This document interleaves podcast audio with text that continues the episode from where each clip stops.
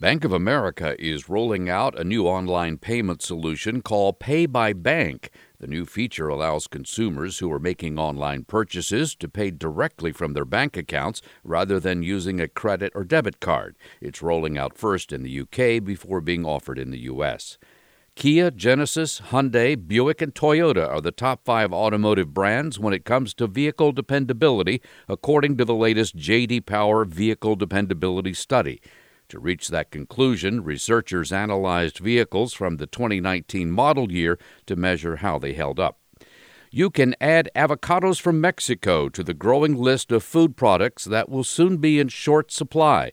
U.S. officials have paused avocado inspection activities at the Mexican border after cartel threats to inspection officials.